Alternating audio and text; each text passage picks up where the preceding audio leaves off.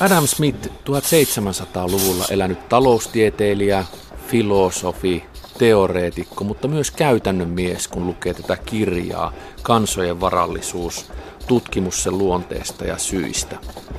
Tulee mieleen, että kaveri on ollut erittäin kiinnostunut ei ainoastaan rahasta, vaan myös yhteiskunnan toimimisesta ja yksilön ehdoista, joilla siinä yhteiskunnassa täytyy elää. Omisti yksilö jotain tai ei. Mutta mitä Timo Tyrväinen ajatteli Adam Smithistä ennen kuin luki tämä 948-sivuisen kirjan? Jotenkin mä ajattelin Adam Smithistä ehkä vähän samaa, kun mä katson tuota, niin, niin, niin, niin joitakin hienoja patsaita eh, Firenzessä tai Pariisissa. Nimi, sen tiedän, eh, maine, joku aavistus, mutta ei mulla kovin kummosta käsitystä ollut. Oikeastaan voisi sanoa, että kyllä mä, minullekin on, on, on niin kuin monille muille juurtunut mieleen se yksi ainoa sanapari, joka tästä on niin kuin ehkä jollakin tavalla myöhempi maailma nostanut esiin. Näkymätön käsi. Näkymätön käsi, joka ö, hoitaa talouden tasapainottumisen silloin, kun ihmiset toimivat omien etujensa mukaisesti. Mitä sillä näkymättömällä kädellä tarkoitetaan? Itse asiassa se, mikä on mielenkiintoista, että tota, koko tässä 9,5 sivun opuksessa Adam Smith käyttää tätä käsitettä vain yhden kerran. Hän käytti sitä toisen kerran muutama kym, tai käytti jo muutama vuosikymmen aikaisemmin, jolloin hän kirjoitti kirjan, joka Adam Smithin aikana oli paljon arvostetumpi kuin kansojen varallisuus. 1759 hän julkaisi teoksen Moraalituntojen teoria. Siellä hän puhuu näkymättömästä käristä. Mutta kansojen varallisuudessa hän enemmänkin käyttää sitä vähän niin kuin tota, ironisoiden. Vähän sillä tavalla, että kun silloin oli paljon tämmöisiä jumaluusoppineita edelleen ajatuksia niin kuin tavallaan koko kansakuntien ajattelun perusvirtana, niin silloin ajatus siitä, että Jumala ei, joka, joka ohjaa luontoa, ei ohjaa vain luontoa, vaan hän ohjaa myös ihmisiä, heidän tekemisiään ja sitä kautta taloutta, niin, niin enemmänkin tota, tämän, tämän termin käyttäminen Adam Smithilla on semmoista ironista, ja mi, mistä se, mikä se on se oikeasti se näkömätön käsi, kun hän riisuu siitä pois Jumalan kaavun. Se on kilpailu, joka pitää huolen siitä, että silloin kun ihmiset toimivat vapaina omien intressiensä mukaisesti, silloin he tuottavat ikään kuin vahingossa, sivutuotteena jotakin sellaista, joka on myös yhdys, yhteiskunnalle paras mahdollinen lopputulos. Jaakko Kankaanpää on RSA-säätiöorganisaation tuella tehnyt erittäin hienon, tarkan ja helposti luettavan suomennoksen tästä Adam Smithin kansojen varallisuuskirjasta. VSO on sen kustantunut. Ja kun mä tätä luin, niin olin innostunut ja selasin sisällysluetteloa pienin kauhun sekaisin tunteen sisällysluettelossa, joka jakautuu siis viiteen kirjaan. Ensimmäinen menee näin, että työn tuottavuuden kasvun syistä sekä tavasta – jolla työn tulokset luontaisesti jakautuvat eri kansankerrosten kesken. Toinen kirja varantojen luonteesta kertymisestä, kertymisestä ja käytöstä. Kolmas kirja vaurauden erilaisista kehityksestä eri kansoilla. Neljäs kirja kansantaloustieteen järjestelmistä. Ja viides kirja hallitsijan tai valtion tuloista. Ja ajatteli, että minkä takia tästä kirjasta, vaikka tämä on paksu kirja, puhutaan niin paljon, kun tämä kuulostaa niin kuivalta – mutta sitten luin ja yllätyin. Menin julkaisuajankohdan 1776 kaduille, Skotlantiin, Lontooseen, Englantiin. Näin siellä käsityöläisiä, työläisiä, aatelisia, porvareita, liikemiehiä, jotka kävivät siirtomaiden kanssa kauppaa, laivoja, satamia, kaikkea tätä aikaa ennen kuin rautatiet keksit keksittiin, höyrykone oli juuri keksitty. Mihin sinä menit tämän kirjan tekstin myötä? Kyllä mä ehkä enemmän katsoin ekonomistin silmin. Toisaalta mä hain niitä äh, ajatuksia, jotka ovat, tekisi mieli sanoa ikuisia, jotka eivät ole äh, menettäneet yhtään ajankohtaisuuttaan tämän päivän globalisoituneessa maailmassa. Ja toisaalta mä hain sitten jollakin tavalla niitä asioita, jotka oli vähintään yhtä palkitsevia, ikään kuin semmoisia oivalluksia siitä, mitä silloin oikeasti tapahtui, kun, niin kuin ikään kuin kaikki se, joka meille tänä päivänä on itsestäänselvyyttä, mitä me nähdään ympärillä, kun se oli sillä vasta itumuodossaan ja lähti, lä, lä, lä, oli lähdössä liikenteeseen. Minkälaisia kysymyksiä silloin asetettiin? Esimerkiksi kysymys siitä niin kuin tavaran hinnasta. Ni, ni, ni, siinä, tässä on kymmeniä sivuja, vähintään kymmeniä sivuja, missä Adam Smith pyörittelee sitä, että mistä se hinta määräytyy, mistä se tulee. Hän päätyy sitten siihen, että hintamekanismi, se miten hinta määräytyy, jos kilpailun alle annetaan toimia, niin se, kil, se hinta määräytyy jollekin semmoiselle luontaiselle tasolle, joka kun työnjako etenee, eli tuottavuus nousee, niin se tavallaan kaikkien hyödykkeiden luonnollinen taso, normaali taso, sillä on taipumus alentua. Kuluttajat tulee, tuotteet tulee halvemmiksi niiden ostajille. Ja, ja, ja sitä kautta ikään kuin tuottavuus alkaa palvella kansaa. Mutta että se, mikä on yksi myöskin, kun puhutaan tästä, on ajateltu, että, että, että Smith, Adam Smith, kun hän puhuu vapaasta kilpailusta, hän puhuu hyvin paljon niin kuin yritysten välisestä kilpailusta, maiden välisestä kilpailusta, mutta myös siitä, miten erilaiset työntekijäryhmät kilpailee oikeudesta saada tehdä sitä työtä, missä ne on parhaimmillaan. Miten tämä vauraus sitten niin kuin jakautuu, puhut kansakunnan vauraus, niin mun mielestä yksi asia, ja tätä on monesti tulkittu, palaan tuohon äsken, niin tätä on monesti tulkittu sillä tavalla, että hän on niin kuin tämmöinen jotenkin yritysten suurin ystävä ja, ja, ja, ja, ja haluaa yrityksille kaikki oikeudet, niin se on täysin pielessä.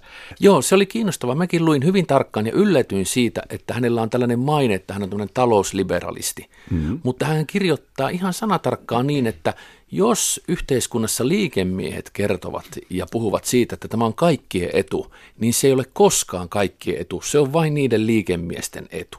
Ja silloin puhutaan monopoleista, kaupan rajoitteista ja jopa siinä tapauksessa, mitkä on tuohon aikaan oli aika jänniä lukea, että käsityöläisammatit olivat rajoitteneita vain niille killoille tai niille henkilöille, jotka niitä tekivät, ja muut eivät saaneet edes rahalla yleensä ostaa itselleen sitä ammattia.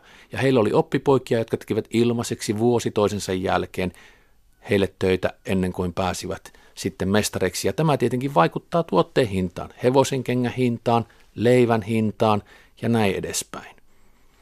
Ja palaan vielä tähän tavallaan niin kuin vaurauden käsitteeseen, niin, niin yksi asia, joka tässä on mun mielestä hirveän silmiinpistävää, on tässä, kun hän puhuu kansakunnan vauraudesta, niin, niin, niin Smith ei puhu ikään kuin saataan aristokratian vauraudesta tai liikemiesten vauraudesta tai tämmöisestä näin, vaan hän puhuu nimenomaan kansakunnan kaikkien jäsenten vauraudesta. Ja jos epäilee, ja, ja sitä vaurautta sitten vauhdittaa tämä työnte, niin kuin työnjako, joka, joka saa aikaan sen, että tuotteet tulee mahdollisuus ostaa halvemmalla yhä laajemmille kansanjoukoille. Jos, jos, jos joku epäilee, että mä annan tässä väärää todistusta, niin tuota, ee, sivulla 31 niin kuin just siitä, siitä, että tämä on kaik, vauraudesta voidaan puhua vain silloin, kun se kohdistuu kaikkiin kansakunnan jäseniin. Ja työnjaosta. Juuri tämä erilaisten töiden tulosten suuri moninkertaistuminen, jonka työnjako tuo tullessaan, saa hyvin hallitussa yhteiskunnassa aikaan yleistä vaurautta, joka ulottuu yhteiskunnan alimmille portaille asti. Ja, ja tähän liittyy nyt se, että hän oli valistusajan tuota, niin, niin, niin, niin lapsi, Adam Smith, valistusajan, jonka ihanteiden mukaan ihmiset syntyvät tasavertaisena ja siinä mielessä tota, niin kuin heille pitää antaa myös tasavertaiset mahdollisuudet jalostaa omaa osaamistaan ja tavoitella omia unelmiaan. Ja silloin niin kuin tämä kysymys siitä, että että Smith ottaa hyvin selkeästi sen kysymyksen, juuri tämän kannan, että varallisuudesta voidaan puhua vain silloin, kun se koskettaa kaikkia kansakunnan jäseniä. Ja sitten kun puhutaan vielä tästä työjaosta, tässä on yksi klassinen esimerkki, tuo äskeinen sitaatti oli sivulta 31 tästä käännöksestä, niin myöskin toinen, joka, joka kertoo niin kuin tavallaan tästä seikkaperäisyydestä, jolla Smith kertoo asioista ja jotka auttaa kuvittelemaan. Ja se sitaatti menee näin. Esimerkiksi villainen takki, joka päivätyöläistä verhoa, saattaa vaikuttaa karkealta ja yksinkertaiselta, mutta sitä on siitä huolimatta ollut valmistamassa suuri joukko työmiehiä. Lammaspaimenen, villan lajittelijan, villan kampaajan tai karstaajan, värjärin, riipijän, kehrääjän, kankurin, vanuttajan, viimeistelijän ja monien muiden on yhdistettävä taitonsa jopa tällaisen yksinkertaisen vaatekappaleen valmistamiseksi. Montako kauppiasta ja kantajaa sitä paitsi on tarvittu toimittamaan raaka-aineet yksiltä työmiiltä toisille, kun nämä saattavat asua aivan eri puolilla valtakuntaa. Montako laivan rakentajaa, merimiestä, purjeentekijää ja köydenpunojaa on vaadittu saattamaan yhteen värjärin tarvitsemat rohdokset, jotka usein ovat peräisin maailman kaukaisimmista koltkista. Millainen työmiesten paljous sitä paitsi tarvitaan valmistamaan työkalut, joita vähäisinkin noista työmiehistä käyttää? Puuttumatta sellaisiin monimutkaisiin laitteisiin kuin merimiehen laiva, vanuttajan mylly tai jopa kankurin kangaspuut, mietittäköön vain, millaisten erilaisten töiden, töiden paljous tarvitaan, jotta saadaan aikaan hyvin yksinkertainen työkalu, nimittäin keritsimet, joilla paimen keritsee villan kaivosmiehen, rautasulaton masuunin, rakennusmiehen, puutavarakauppiaan, sulatolle hiiltä valmistavan miilunpolttajan, tiilentekijän, muurarin, masuunia hoitavien työmiesten, valssin rakentajan, takojan ja sepän on kaikkien liitettävä taitonsa yhteen keritsimien aikaansaamiseksi.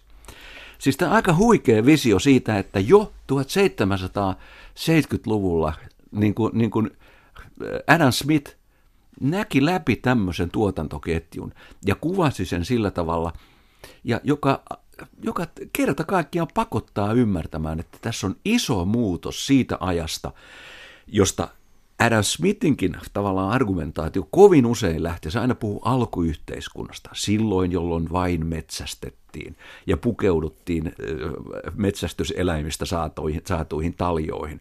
Ja sitten tultiin, niin kuin alettiin viljellä maata ja olla paimentolaisia ja niin poispäin ja niin poispäin. Niin tavallaan jo tästä näkee, että 1700-luvun lopulle mennessä niin kuin matka oli ollut hurjan pitkä, ja me tiedetään, että jos me tänä päivänä ruvettaisiin tekemään tätä samaa listaa, niin huh, se olisi vielä satoja kertoja pitempi. Adam Smith selkeästi sekä hyvä kynästään että terävän näköinen kaveri, joka pienten yksityiskohtien kautta hahmottaa isompia kokonaisuuksia. Syntyi siis 1723 ja kirjoitti tämän kirjan kansojen varallisuus 50 Noin kymmenen vuotta ilmeisesti kirjoitti 9500 sivua ja 1776 tämä tuli sitten painosta ulos. Adam Smithin aikaan ei ole vielä rautateitä, hyyrykone on juuri keksitty, teollinen vallankumous ei ole päässyt alkuunsa, vaikka sen merkit ovat jo nähtävissä ja jotain on tapahtunut. Tehtaita ei vielä ole, eikä rahakaan oikein ole vaihdon väline. Se, mikä myös on tuon talouden lisäksi aina tässä tällaisissa kirjoissa, jotka ovat klassikoita, joista sanotaan, että tämä on talousteoria kiinnostavaa, että mitä se kertoo se kirja siitä ajasta. Ja kun minä luin tätä ja pistin mieleeni, että tämä ilmestyy 1776, joka on tietenkin Yhdysvaltain itsenäisyyden julistuksen vuosi, niin ajattelin, että täytyy se jollain tavalla siellä näkyä, koska kysymyksessä on Britannian siirtomaat ja sitä seurannut sitten sota siitä. Ja niinhän se näkyy. Adam Smith kiinnittää huomiota sekä Amerikan, Etelä-Amerikan että Intian – puolella oleviin siirtomaihin, niin mitä sanoisit ekonomisti Timo Tyrväinen, olet ollut myös Suomen Pankissa tutkijana, OECDssä tutkijana, Espanjan keskuspankissa tutkijana, noin tutkijana ja historiallisesta näkökulmasta, että minkälainen on tuo aika, mitä Adam Smith näkee ja mitä hän ei näe, jonka näin jälkiviisaasti me tiedämme muutakin kuin tuon teollisen vallankumouksen synny, joka on aivan aluillaan. Mitä Adam Smith näki ja mitä hän ei nähnyt? Niin yksi asia, minkä hän näki, oli se, mikä potentiaali Amerikassa on. Hän esittää haavekuvan siitä, että jos oikeasti pystyttäisiin luomaan sellainen englantilainen imperiumi, joka käsittäisi koko tota, tämän, tämän Pohjois-Amerikan myöskin, niin, niin, niin sitten hän sitten hän rupeaa pohtimaan, että mit, miltä tämä näyttää Amerikan johtavien miesten silmissä.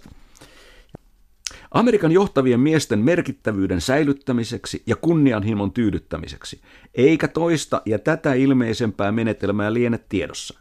He eivät luultavasti koskaan vapaaehtoisesti alistu valtaamme. He ovat ryhtyneet laatimaan uutta valtiomuotoa laajalle valtakunnalle, josta on tuleva, kuten he haaveilevat, joskin hyvin mahdollisesti oikeaan osuen. Yksi maailman suurimmista ja mahtavimmista valtakunnista, joita maailma on kuunaan tuntenut. Ehkäpä 500 miestä, jotka ovat eri tavoilla suoraan siirtokuntien kongressin palveluksessa, ja ehkäpä 5000, jotka ovat noiden 500 alaisuudessa, ovat saaneet tuntea oman merkittävyytensä nousseen suhteessa yhtä lailla. Lähes jokainen Amerikan hallintoon osallistuva on tätä nykyä omissa mielikuvissaan asemassa, joka on paitsi korkeampi kuin missä hän on koskaan ollut, myös korkeampi kuin mihin hän on koskaan voinut kuvitella nousevansa. Ja jos hänelle tai hänen johtajilleen ei esitetä jotakin muuta kohdetta kunnianhimolleen, ja jos hän on sisimmässään mies, siinä kuin muutkin, hän on valmis kuolemaan tuota asemaa puolustaessaan. Tässä oli tavallaan visio siitä, kuinka vielä silloin köyhä, Schmidt monissa yhdessä aika, aika, aika, aika tämä tälle päivälle hämmentävästi puhuu villi-ihmisten asuttama barbaarimainen maanosa, mihin se voisi päätyä? Kun ihmiset saavat tehdä sen itse itselleen, ja tästähän tietenkin suljetaan pois, että he tappavat ensin intiaanit ja ottavat ja varastavat maat. Ja siitäkin Smith puhuu, että miten halvalla maa saadaan tuottavaan kun se otetaan siirtomailta, ryöstetään alkuperäisiltä asukkailta. Ja hän on hyvin suorasukainen ja reilu tässä suhteessa, että hän ei mustaa maalaa valkoiseksi ja puhu valkoisen miehen yrittelijäisyydestä, vaan tästä, että kun pääomaa tarvitsee sijoittaa hyvin vähän, niin tuotto on erinomainen. Ja, ja tämä on tasan totta, ja täytyy tässä viitata taas tähän, kun hän puhuu mitenkään niin kuin tavallaan, vaikkapa nyt sitten orjiin, orjiin, joita tota, englantilaiset itse roudas Afrikasta vaikka kuinka paljon. Ja, ja se, mikä on muuten mielenkiintoista, toinen tavallaan tämä pitkän aikavälin linjojen kannalta tärkeä kirjoittaja Thomas Piketty kirjassaan Capital in the 21st Century, suomennettu, ei kun anteeksi, englann, englanninkielinen käännös tuli ehkä vuosi sitten, eli 20. ensimmäisen vuosisadan pääoma, niin, niin, niin hän katsoi suurin piirtein sen ajan, miten varallisuus jakautui, kokonaisvarallisuus. Tämä on pikkasen erilainen käsite, tämä varallisuuskäsite kuin, tota, kuin Smithillä, mutta kuitenkin on mielenkiintoista nähdä, että kun hän katsoo, miten varallisuus jakautui, ja, ja Smithillä kaikki lähtee tota, niin kuin, maatalousmaasta. Sen maan parannuksessa, eli satojen parantamisessa, siinä on mahdollisuus kaikkeen muuhun talouden kehitykseen. Ilman sitä ei olisi ollut mahdollista, eikä sen olisi mahdollista tämän käsityöläis, kaupunkien käsityöläis kunnan syntyminen ei olisi mahdollista, ellei sadot olisi nousseet sille tasolle, että tota niin, ei kaikkia ihmisiä tarvita enää ravinnon tuotantoon, vaan he voivat erikoistua johonkin muuhun. Ja silloin kaik, taas kerran, kaikki järjestelmät, jotka rajoittaa yksilön mahdollisuutta niin kuin, niin kuin toteuttaa sitä omaa intressiään, joku sanoisi toimia itsekkäästi, ne saavat hänet toimimaan laiskemmin, ja, tota, ja se ei ole yhteiskunnalle hyvä asia. Ja, ja, ja, ja, ja, ja tämä tuo nyt mieleen kyllä mun mielestä monet, monet keskustelut, joita puhutaan johtamisen menetelmistä, myöskin tämän päivän henkilökunnan motivaatiosta ja näin edelleen, tulospalkkauksesta ja näin. Nämä oli itumuodossaan jo täällä Smithin tota, niin kuin, niin kuin kirjassa. Adam Smithin 1700-luvun lopulla julkaisema vajaa tuhatsivuinen kirja Kansojen varallisuus, tutkimus sen luonteesta ja syistä – nyt uudelleen julkaistu ja kiinnostavan keskustelu alla ollut kirja, mutta Aktiapankin johtava neuvoantaja Timo Tyrväinen, kun luit tätä kiinnititkö huomiota pieniin yksityiskohtiin? Minä nimittäin kiinnitin. Luin yksittäisten ihmisten elinehtoja, tarinoita, kohtaloita sekä liikemiesten, aatelisten, merimiesten, siirtokuntiin lähtevien yrittäjien, mutta myöskin metsänraivaajien. Mihin yksityiskohtiin sinä kiinnitit huomiota? Paljon tästä yksityiskohtien runsaudesta johtui siitä, että edelleen Smithin aikana ei ollut käytössä tilastoja, ei ollut e, tavallaan kehittynyt sellaista vaikkapa nyt sitten liike-elämän kirjallisuutta, jossa käytäisiin nämä läpi. Ja siinä mielessä tota, niin kuin Smithillä ei ollut oikeastaan mitään, mahdollisuutta, mitään muuta mahdollisuutta niin kuin, saada lukija uskomaan, että hänellä on jotakin kompetenssia väittää sitä, mitä hän väittää, kuin nyt sitten tota, esittämällä nämä näiden hyvin konkreettisten ja selkeiden, selkeiden niin kuin esimerkkien kautta, jotka on niin kiistattomia, että hei, niin, niin, niin, niin, niin kiistattomia, että, että vaikea niit, niille on sanonut, että ei, mä en usko tuohon johtopäätökseen. Mutta sitten taas, jos me ajatellaan tämmöistä nykyaikaista tieteenkuvaa, niin, niin periaatteessa vuosikymmenten ajan on ollut jo vallalla se tapa ajatella, että jos on joku, miten mä sanoisin, yleisesti, yleiseksi väitetty, sanotaan nyt sitten totuus tai oppi, käsitys, niin riittää se, että löytää yhden esimerkin, jossa se ei päde. Ja sen jälkeen ei enää voi sanoa, että tämä on yleisesti voimassa. Ja kaikki tämä on niin kuin ikään kuin tämmöistä myöhempien aikojen taloustieteen kehitystä, kehitystä, että se on ta- eriytynyt yhä, yhä, yhä pitemmälle. Tilastot tekee mahdolliseksi sen, että me pystytään, Thomas Piketty pystyy niin kuin, niin kuin yhdellä taulukolla kertomaan vastaan sanomattomasti jotain sellaista, johon Adam Smith tarvitsi sata sivua. Ja sata ihmistä. Kyllä. Kun mä luin tätä kirjaa, niin äh, mä mietin sitä, että kuinka tämä on vaikuttanut meidän nykyiseen yhteiskuntaan, Euroopan unionin syntyyn, käsityksemme kapitalismista ja vapaasta markkinataloudesta. Ja ajattelin, että tämä on täytynyt vaikuttaa hyvin monella tavalla ihmisten ajatteluun, mutta tunnistatko sinä itsestäsi, millä tavalla tämä kirja on vaikuttanut sinun ajattelusi ja maailmankuvasi jo ennen kuin sinä luit tämän? Kyllä mä luulin, luulin, että se, se käsitys siitä, miten se on vaikuttanut, on se, että, tota, että ikään kuin tämän hintamekanismin korostaminen ja juuri se, se, se ajatus siitä, että toimiessaan itsekkäästi edellyttäen, että, että, että kun ne sää, yhteiskunnan säädökset ovat sellaiset, että, että tavallaan rehellisyys maan perii, niin, tuota, niin, silloin, niin silloin tavallaan tämmöinen tietynlainen omista eh, eduista lähtevä ehto, toiminnan mahdollisuus, niin se on, se on, se on menest, yhteiskuntien, kansakuntien menestymisen ehto. Ja tämähän oli tietysti mielessä se koko argumentti, jolla, miten mä sanoisin, tämmöinen, myöskin tämmöinen vulgaari kritiikki, joka kohdistui neuvostojärjestelmään, ylipäänsä sosialismiin, kommunismin utopioihin, oli se, että kun siellä – kun kolhoosilainen ei saa mitään hyötyä siitä, siitä kolhoosilla henkilökohtaisesta hyötyä, niin häne, hän, hänellä on saman tekevä, onko se laiska vai ahkera, ja silloin ihmisellä nyt on, niin kuin äh, Smithkin sanoo, se kuvastaa hänen käsitystään ihmistä, että silloin jos ihmisellä ei ole syytä olla ahkera, niin silloin hän mieluummin valitsee niin kuin siitä, että hän elää helpommin ja on, on, on laiska.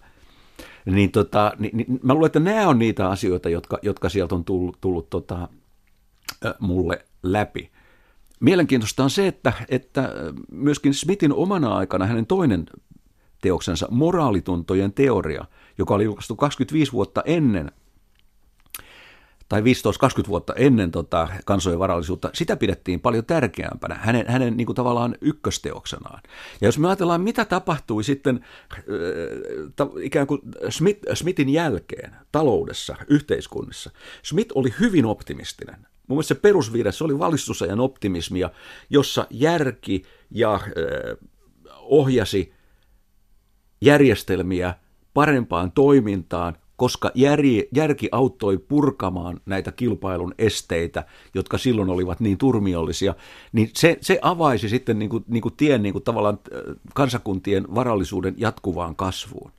Schmidt ei oivaltanut, vaikka hän läheltä seurasi teollisen vallankumouksen liikkeelle lähtöä. Höyrykoneen keksijä James Watt oli jopa hänen tuttunsa tai ehkä jopa ystävänsä. Mutta hän ei nähnyt, mitä se oli panema, laittamassa liikkeelle. Ja, ja se todellisuus, johon silloin tultiin, se ei ollut tavallaan yhteiskunnallisen elämän laadun paranemista, vaan silloin tultiin siihen tavallaan tämmöiseen teollisen vallankumouksen ensimmäiset mittaluokkaa 50 vuotta, 1700-luvun lopusta 1800-luvun puoliväliin. Se oli tämmöistä apokalyptista aikaa. Syntyi teollisuuskaupunkien jatkuvasti kurjistuva työväenluokka, proletariaatti, kurjalisto. 1800-luvun ensimmäisen puoliskon aikana Smithin optimismi sai väistyä erilaisten taloustieteen, merkkitekijöiden, merkkikirjojen, hyvin lohduttomien tulevaisuuden profetioiden tieltä.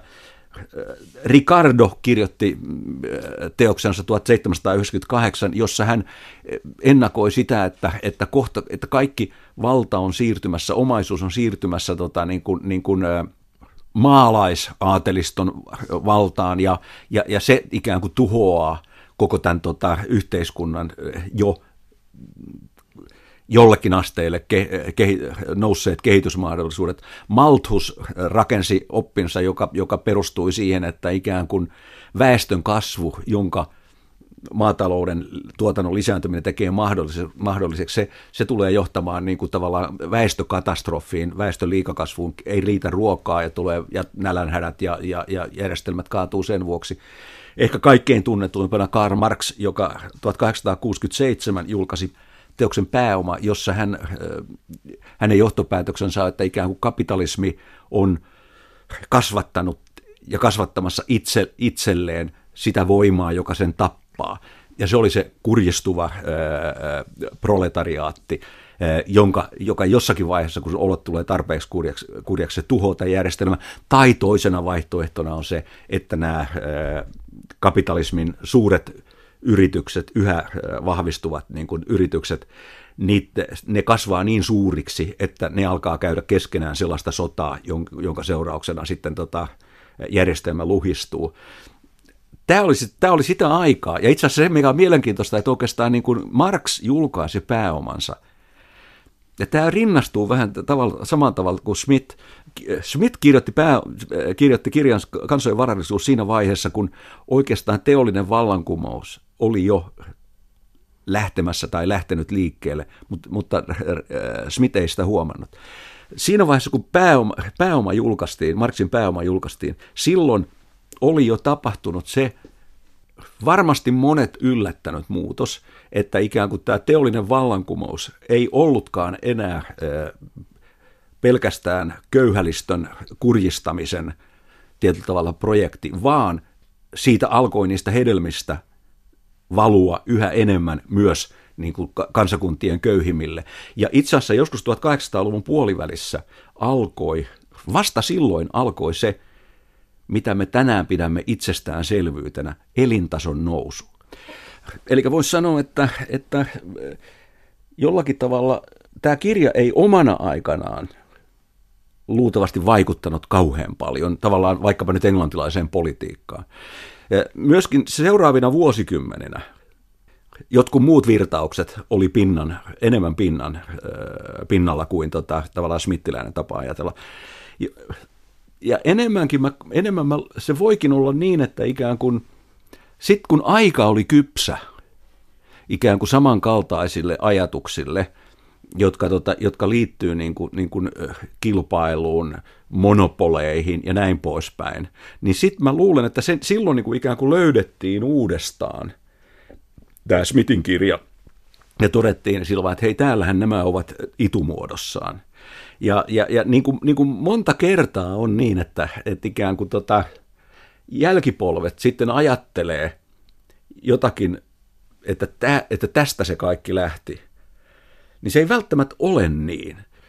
Ja silloin me niin kuin tulkitaan historiaa, että aha, joo, kun me katsotaan jälkeenpäin, niin joo, näinhän se on mennyt ihan loogisesti, me ei vaan silloin tajuttu sitä. Mutta että silloinkin me usein löydetään logiikkaa sieltä, mistä sitä ei löydy. Ja, ja tässä tapauksessa tavallaan Smithin kirja, niin kysymys on siitä, että onko se oikeasti herättänyt joitakin ajatuksia, mutta jotka, ovat, joissa, jotka Smithillä olivat tavallaan niin paljon aikaansa edellä, että niillä ei ollut tavallaan älyllisiä markkinoita vielä silloin, mutta että myöhemmin sitten, kun tuli tota, taloustiede kehitty, taloudet kehitty, ja taloustieteen apparatuuri kehitty, niin, niin, niin pystyttiin käsittelemään näitä asioita. Ja sitten huomattiin, että hei, ahaa, Smith onkin siellä jo 100 vuotta sitten niin kuin tota, tai 120 vuotta sitten käsitellyt näitä samoja asioita sillä ajatuskehikolla, jolla hän, joka hänellä oli silloin käytössään, joka oli alkeellinen – se tarvitsi esimerkkejä, kuvauksia, ja, ja, ja monethan pitävät tätä, niin kuin, tätä kirjaa Kansojen varallisuus niin kuin ensimmäisenä taloustieteen tavallaan tämmöisenä yleisesityksenä, ja sellaisena sillä on ihan varmasti arvonsa. Kun mä luin tätä 948 sivusta kirjaa, niin mä nautin lukemastani, tipuin kyllä muutamia kertoja, kun siellä määriteltiin arvopapereiden velkakirjojen valtion hopea- ja kultakannan arvon määrittelyä ja selasin sitten sivuja ja ajattelin, että milloinhan pääsen taas tarinaan mukaan. Mutta kun lopetin tämän kirjan, olin erittäin otettu siitä, mitä olin lukenut ja tunsin saavani jotain muutakin kuin taloushistoriaa tai talousteoriaa ja tiedettä matkaani tästä loppuelämäkseni. Ja ajattelin, että tämän jälkeen täytyy lukea joitakin kirjoja tai ainakin yksi – teollisesta vallankumouksesta. Kuinka se tapahtui, milloin tarkasti ottaen, kuinka tämä kirjan ajankohta sijoittuu siihen ja kuinka sitten kävi. Eli juuri tuo, josta puhuit, mikä johtaa sitten tavallaan Marksin pääoman kirjoittamiseen 1800-luvun kuristuvaan teollisuusväestöön, mutta myöskin huikeisiin voittoihin oikein sijoittaneille taitaville liikemiehille, jotka pistävät oikeanlaiset tehtaat pystyyn ja nostavat tuottavuutta. Mutta mitä, mihin tämä johtaa Timo Tyrväisen elämässä? Jonkin kirjan lukemiseen vai joihinkin ajatuksiin? Mun mielestä tässä kirjassa yksi tietyllä tavalla hyvin syvä pohjavire on inhimillisyyden pohjavire. Hän puhuu niin kuin, tota, oikeastaan kaikki ne asiat, jotka, joita hän, joista hän puhuu, joita hän korostaa, joita hän tavoittelee, niin tota, ne ovat sellaisia, että ne ovat periaatteessa hyväksi jokaiselle ihmiselle, jokaiselle kansalaiselle, ei vain joillekin äh, ryhmille. Hän oikeastaan niin kuin, hän hyökkää kaikkia mahdollisia ryhmiä, ryhmäkuntaisia edun tavoitteluita, edun tavoitteluita vastaan. Ja tällaisena tämä ilman muuta jättää mulle, tota, äh, tämä tavallaan syventää jollakin tavalla mun ymmärrystäni tästä valistusajan hengestä. Ehkä korostaa tai syventää ymmärtämystä siitä, kuinka suuressa ristiriidassa tämä valistusajan henki, joka lähti siitä, että ihmiset syntyy tasa-arvoisina ja kaikilla heillä täytyy olla samat mahdollisuudet sitten tota elämässään. Ja omilla toimillaan sitten niin kuin ratkaista se, että mihin he päätyvät. Niin kuinka suuri, suuressa ristiriidassa tämä oli tavallaan tämmöisen tiukan jumaloppineisuuden kanssa, joka silloin kuitenkin hallitsi näiden vahvojen kirkkojen kautta, kautta oikeastaan kaikkia kehittyneitä maita. Ja, ja tietysti mielessä, jos mä ajattelen Ranskan, Ranskan tuota, niin, niin vallankumouksen tunnettuja iskulauseilta, vapaus, veljeys, tasa-arvoisuus, niin tavallaan oikeastaan ehkä nyt vasta tämän jälkeen mä jotenkin ehkä syvällisemmin ymmärrän, kuinka vallankumouksen tämä pelkästään tämä sanayhdistelmä oli sen ajan ikään kuin tämmöisessä henkisessä ilmapiirissä. Ja mä oon itse asiassa ennen tämän kirjan lukemista lukenut tätä toista jättiläistä, eli Thomas Pikettin kuvausta siitä, miten kansojen varallisuus on kehittynyt. Ja se ulottuu itse asiassa – jopa kauemmaksi kuin nyt tänne, tänne, tänne Smithin aikaan. Mutta se, mikä mua, mikä jotenkin tästä tämän Smithin kirjan lu, lukemisen ympärillä, ja niin kuin mä aikaisemmin sanoin, niin tota, se on niin optimistinen se kuva tässä. Ja sitten jos ajattelee, mitä tapahtui teollisen vallankumouksen ensimmäisen 50 aikana, joka on kirjattu moni, moniin niin maailmankirjallisuuden merkkiteokseen, Kurjat, Oliver Twist – joka on ollut niin kuin tavallaan pahimman nöyryytyksen aikoja kehittyneissä maissa, niin, niin, niin se kysymys siitä teollisesta vallankumouksesta ja, ja siitä, että niin kuin mä aikaisemmin sanoin, niin, niin sen tajuaminen oli mulle hätkähdyttävä. Siitä on ehkä 10-15 vuotta sitten, kun mä tota, näin ensimmäiset kuvat, jotka, jotka kuvasi sitä niin kuin ikään kuin elintason nousukäyrää, joissa, joissa nimenomaan väitettiin sitä, että vaikkapa nyt sitten joku tehtävä, jossa sä olit ollut vuoden, jos, sut olisi pakaste, jos kirjanpitäjä olisi pakastettu vuonna tuhat ja hänet olisi herätty henkiin vuonna 1500, niin hän olisi niin kuin parissa tunnissa oppinut ne uudet niksit, mitä siinä on tullut. Eli se kehitys oli silloin hyvin, hyvin hidasta. Ja, ja myöskin niin kuin per capita kokonaistuotanto, eli aineellinen hyvinvointi. Se ei noussut yhtään vuodesta nolla vuoteen 1800 tai jotain sinne päin.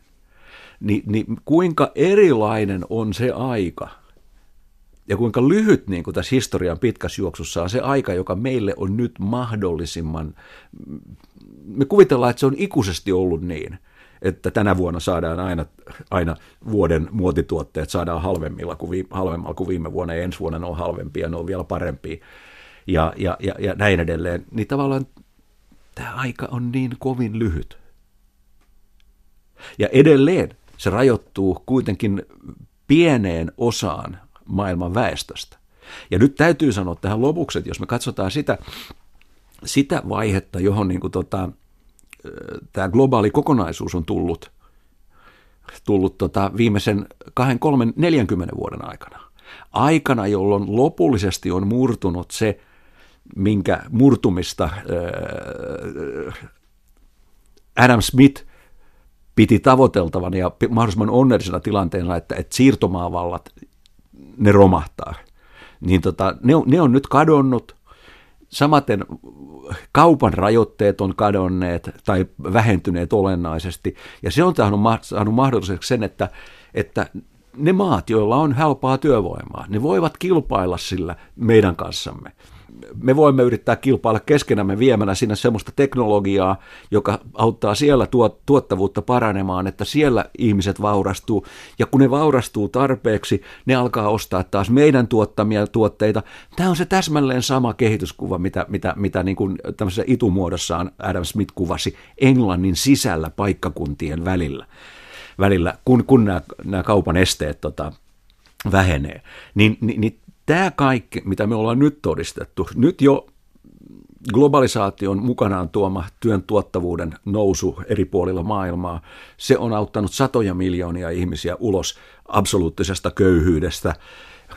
Jopa Afrikka on Kiinaimussa kasvanut viime vuodet, viimeiset kymmenen vuotta nopeammin kuin koskaan historiassaan, eikä vain niin kuin kokonaistuotannon mielessä, vaan myös niin kuin per capita, eli tavallaan aineellinen hyvinvointi. Ja, ja tässä mielessä, tässä mielessä niin kuin tuota, mä toivon, että mä en syyllisty samanlaiseen ylioptimismiin kuin Adam Smith ehkä syyllistyi tientämättään vajavaista ymmärtäväisyyttään, niin, tuota, niin, niin, niin, niin kun mä ajattelen sitä, että, että itse asiassa ne samat prosessit, jotka ei käynnistynyt heti Smithin jälkeen, mutta sitten alkoi vahvistua muutama vuosikymmen myöhemmin, että ne tulisi sitten, kun 200 vuoden kuluttua taas katsotaan taaksepäin, niin tota, että näyttäisi, että jotakin tärkeää on tapahtunut tässä ihmiskunnan kokonaisuudessa, ja ihmiskunta voi paremmin kuin mitä se voi tähän aikaan, kun me nyt tätä keskustelua käymme.